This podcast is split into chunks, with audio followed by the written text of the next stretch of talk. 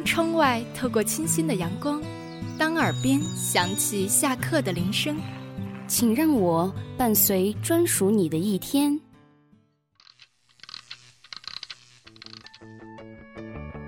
这里是华清校园广播，飞扬电波，沟通无限，让我们用声音带给你让我们别样的用声音生活。带给你别样的生活。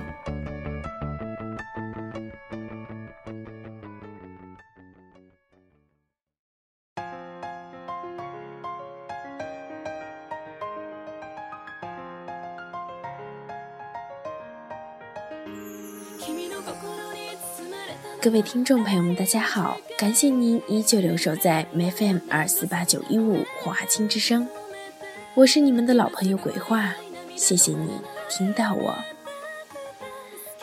迟到的情书，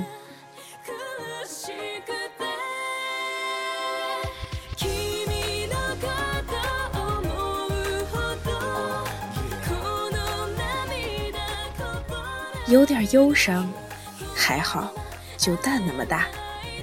莫小果放下老杨打来的电话，心情如是说。老杨是莫小果对老友的昵称，其实他们都不老。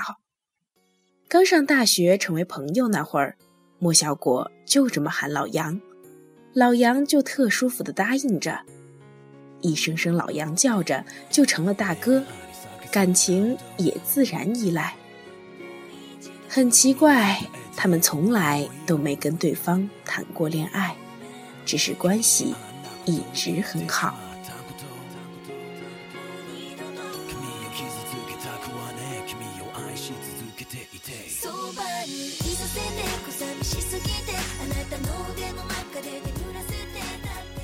军训的时候自我介绍，别人都说叫什么名字，来自哪里。莫小果说的却是我有男朋友了。后来大家都见着那男孩了，叫贺一航，白白净净，很乖的样子。只是可惜了，大学也没读上，还好家里有点钱，上了个民办。老杨在听说莫小果因为高三恋爱，本可以考上名牌大学的尖子生，竟然和自己成了同学，就一直想找莫小果交流一下。他说：“我高三一年，每天收一封情书，可我一次都没理会，一直等到高考结束了才答应。”就是这样。学习很一般的老杨，算是咬着牙考上了本科。写信的女生自然落了榜。莫小果是不理解老杨的，他觉得那么理智的恋爱根本就不是爱。在他们成为朋友后，老杨也跟贺一航成了哥们儿。有时贺一航也不知道是害羞还是怎么，会不见莫小果，而是把带来的东西托老杨转交。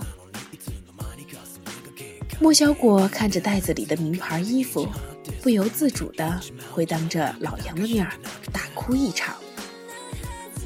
老杨是通过别人的谈论才知道，那些衣服是名牌。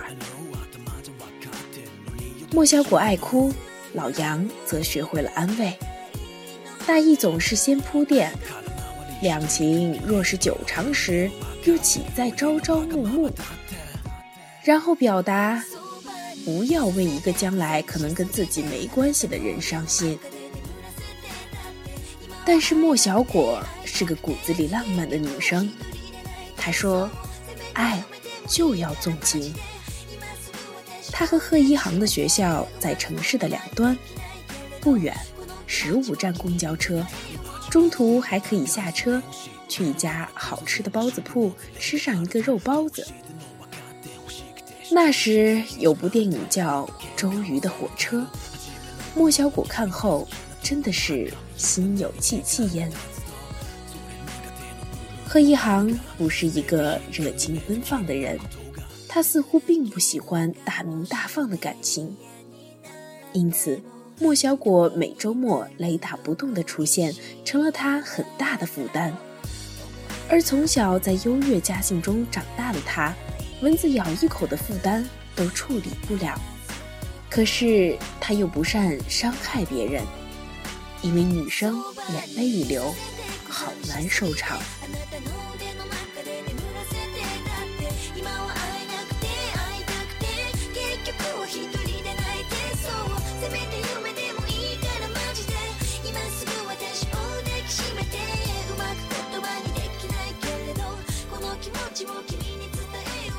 贺一航请老杨喝酒，他的心思，老杨当然懂。好事的老杨答应劝服莫小果，尽量待在自己的学校里。可能他真是喝多了，根本没分析出这要求着实有点荒谬。但答应了的事情得做到，信守承诺是当大哥的本分。老杨请莫小果学校东门喝酒，说完了任务，最后总结说：“你呀，太幼稚，根本不懂男人的心思。我今天就借着酒立下一个承诺：以后你谈恋爱的事儿，我替你把关了。人家都是为了圆一个谎，编出更多谎。”老杨是为了完成一个承诺，许下了另一个承诺。莫小果听了老杨的话，待在学校里等着贺一航来找他。不来没关系，晚上通个电话再睡觉就好。电话里，贺一航会很烦的讲，学校里有几个女生追他。当然。贺一航也保证，他对其他的女生没兴趣，只是他跟莫小果打着打着电话，人早就睡着。老杨在别人的恋爱关系里充当军师这事儿，连他自己也百思不得其解，旁人也怀疑，他对莫小果总是有男女之情的吧。老杨从没正视过这个问题，他当时焦虑的是如何守住那个秘密，那就是贺一航其实已经喜欢了同校的一个追求者。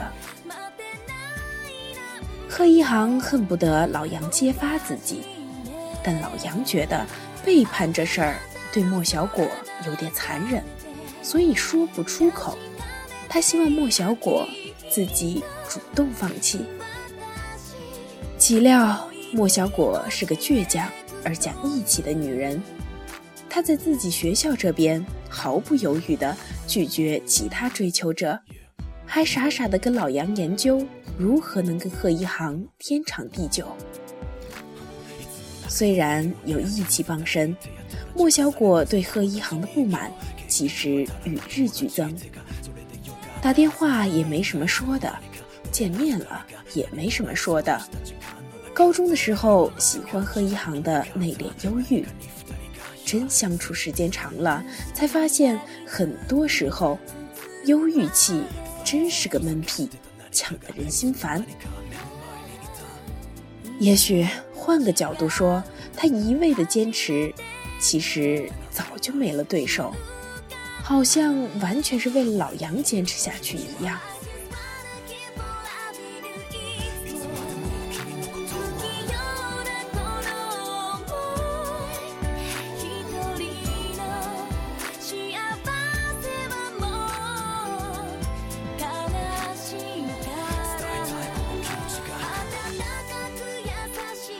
故事拖下去的走向当然很狗血。贺一航的新女友。将上来，宣示主权。要强的莫小果也上演了一哭二闹三上吊，最悲壮的方式是跳楼。好在学校里，不管是教学楼还是宿舍楼，楼顶都被封锁了，给不想死的人很多的台阶下。对付分手的那些日子里，莫小果喝醉很多次，每次都是老杨把他背回宿舍。从校外饭馆到宿舍的路程里，老杨一直在重复着那句话：“以后你找的男人，一定要我先审核。”莫小果会哭着捶着他的背说：“你不还跟他做哥们儿吗？”老杨会笑说：“当哥们儿和当你男人能一个标准吗？你脑袋什么时候能发育健全？”莫小果闹着要停下来看星星，放下之后定会吐个满地污秽。老杨怕被保安抓个现行。挽起莫小果，一路大跑。其实，也许当喝醉变成习惯，莫小果也不知道，这习惯是对贺一航的不舍，还是为了让老杨对自己心疼。总之，要是脑袋没发育好，连自己也无法猜透自己的想法。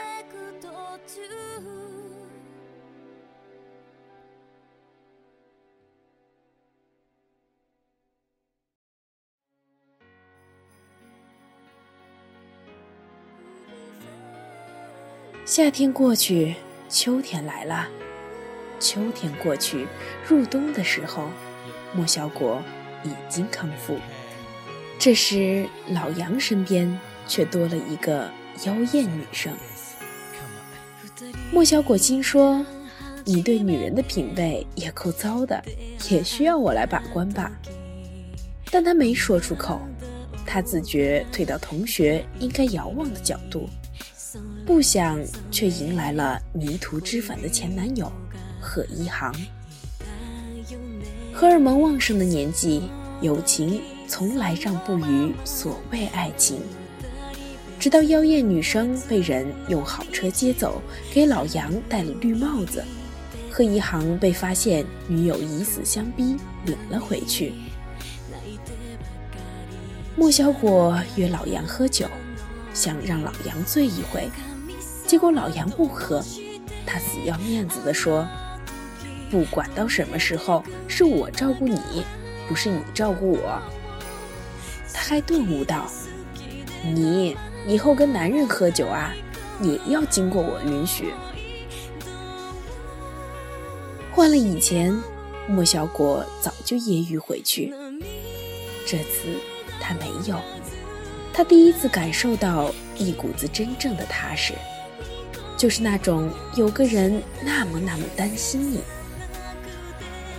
明白了这份心，莫小果按耐不住，他在宿舍里精心打扮，筹谋着一场浩大的告白。本就长大的很美的她，因害羞更生几分妩媚。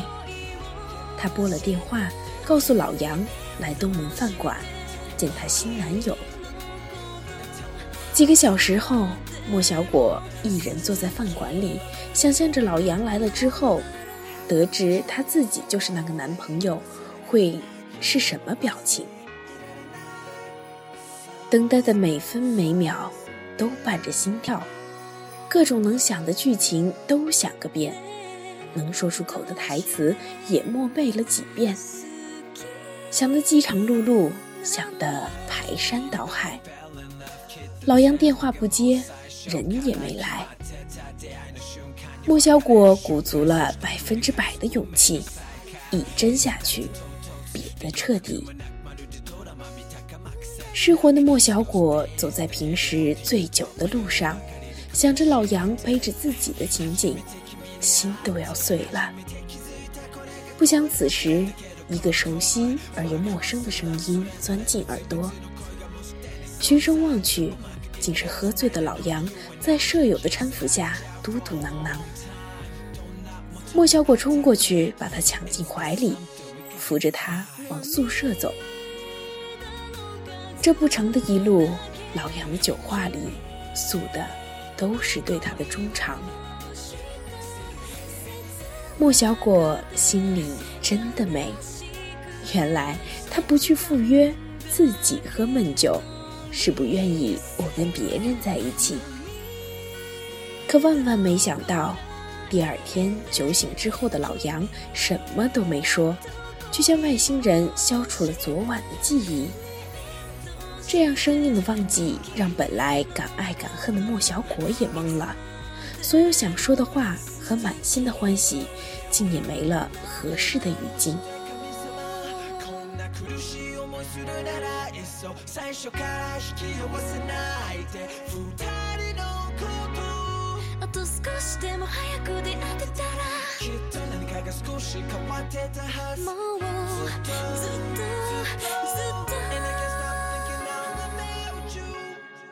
大学临毕业前，老杨和莫小果也跟风学人家考研，正赶上那时有个喜欢老杨的女生，每天一早排队去教室给他们占位置，可是他们却不常出现。不知道那个女生每天看着俩空位，心怀何种感想？喜欢的食物链里，有些人始终学不会弱肉强食。空着自己位置的俩人，通常都是在看电影。莫小果最喜欢浪漫清喜爱情片，老杨总是忧愁地望着他说。你这么傻，以后可怎么办啊？莫小果不以为然，不是由你把关吗？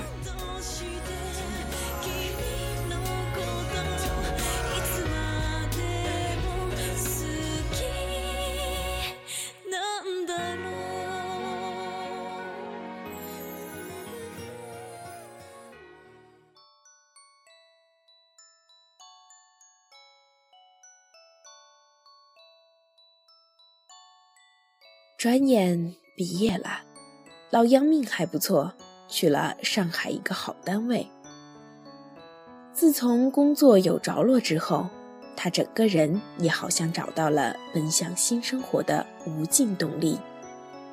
而另一面，看男人不准的莫小果找工作也如没头苍蝇。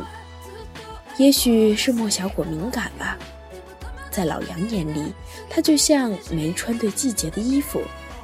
不难看，却不知冷暖。行李打包了，火车开动了。老杨走的时候，莫小果还在学校周围徘徊。他没去送他，他假装在忙。他说：“反正不久就会见面。”老杨电话说。回头我赚了工资寄给你。莫小果说：“我找的男人给你把关。”毕业后，莫小果进了一家半死不活的公司，工资不多，活儿也不多，同事不怎么优秀，好像把他也变得更不优秀，不敢去上海。余暇时间里，他会把追求者的照片发给老杨去相面，在嬉笑调侃中，两人各自飘零。后来调侃多了，就像被诅咒了一样，再也没人追。寂寞了两年，莫小果破戒喝醉，跟了一个韩国同事。老杨在遥远的城市闻之，心焦如焚。他说：“这怎么靠谱呢？你对他了解多少？他会一直留在中国吗？他家里都有什么人？哎，算了，我还是过去看看吧。”老杨周末赶来，三人吃了饭后就走了。把关的结果是不满意。老杨说：“他。”就是跟你玩一玩。莫小果听后迟迟笑，也不语。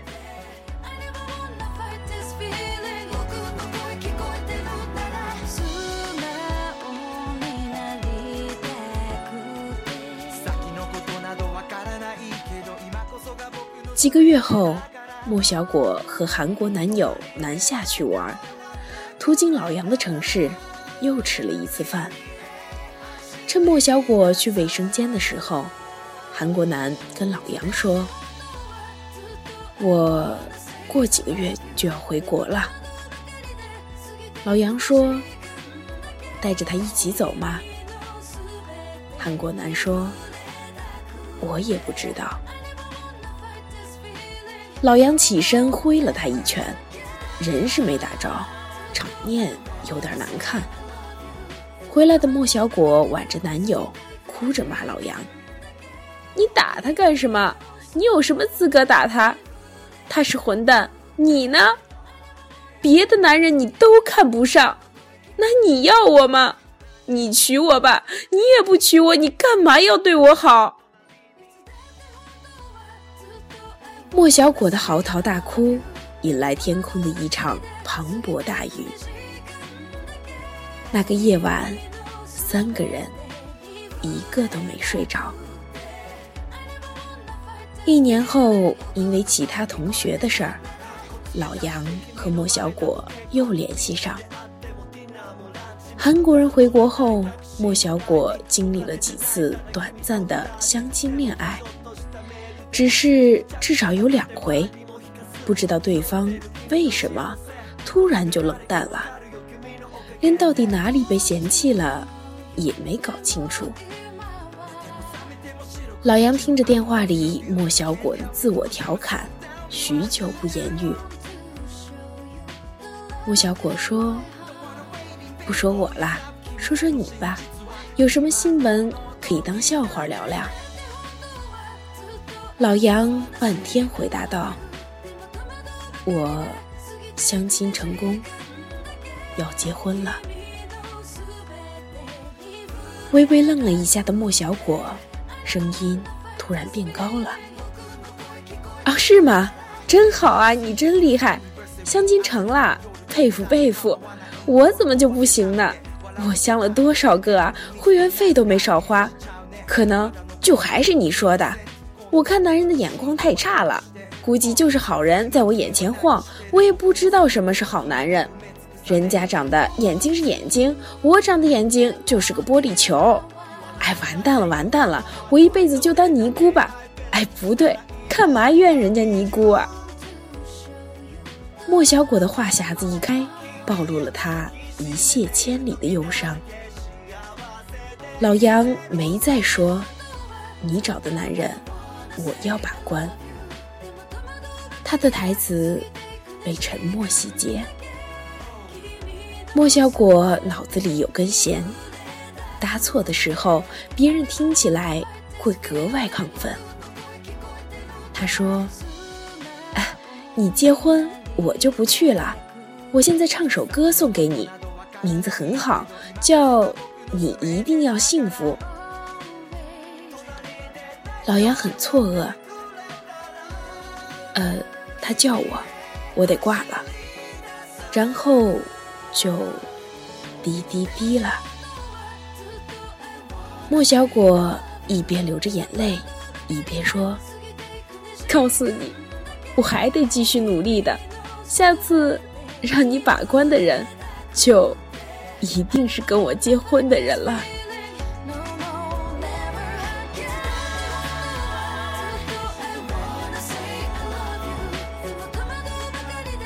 老杨的电话挂掉前，好像说了一句对不起。莫小果也没搞懂这一句抱歉到底指的是哪一份错。而这个下次，一下就是三年。老杨的儿子都出生了，他自己也变成了胖爸爸，偶尔会在朋友圈发一点照片消息。不是单位开会的他的侧影，就是儿子在地上爬。其他配一些心理测试，外加一点养生偏方。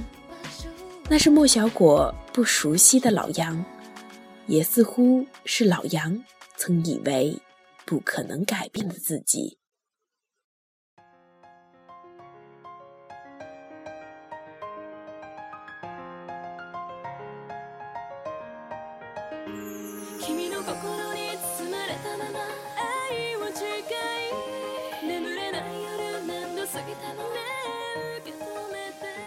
莫小果想到此，不觉苦笑了起来。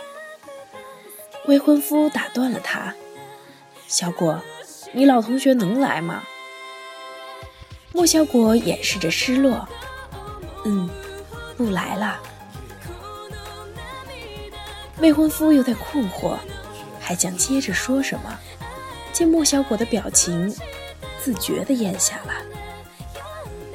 莫小果的未婚夫是那种已经学会了画中画的大人，那些什么“不只是老同学吧”之类的疑问，何须问出口，都懂的。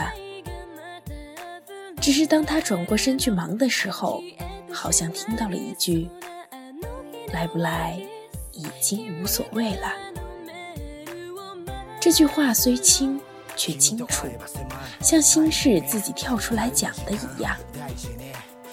对的，老杨就是那个老同学。莫小果打给他，问他能不能参加同学会，把关他的未婚夫。老杨抱歉地说，有一个工作会议。就这么把对莫小果来说如此重要的事情给回绝了，跟推掉了理财讲座没两样。在挂掉电话后一段恍神的时间，莫小果的脑袋里竟然能浮现出与老杨十年的交情，以及那一份最重要的约定。莫小果想到大学里那句没有说出口的表白，以及老杨当时没有出现的真相，再想到今天老杨清淡而客套的失约，唏嘘哑然。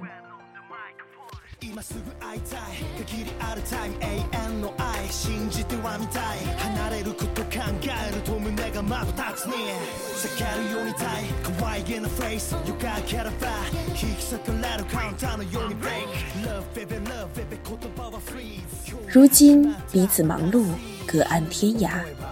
所谓重要，终究变成了相对重要。试想，两个人总有从当时出发的偶然，却没有彼此完整未来的必然。莫小果是大人了，可以理解的，挺好的。就这般，在你获得了庸常的幸福之后，我也才敢寻迹而来。莫小果心里想对老杨说。只是为了你曾经担心我，未来的我也一定要好好的。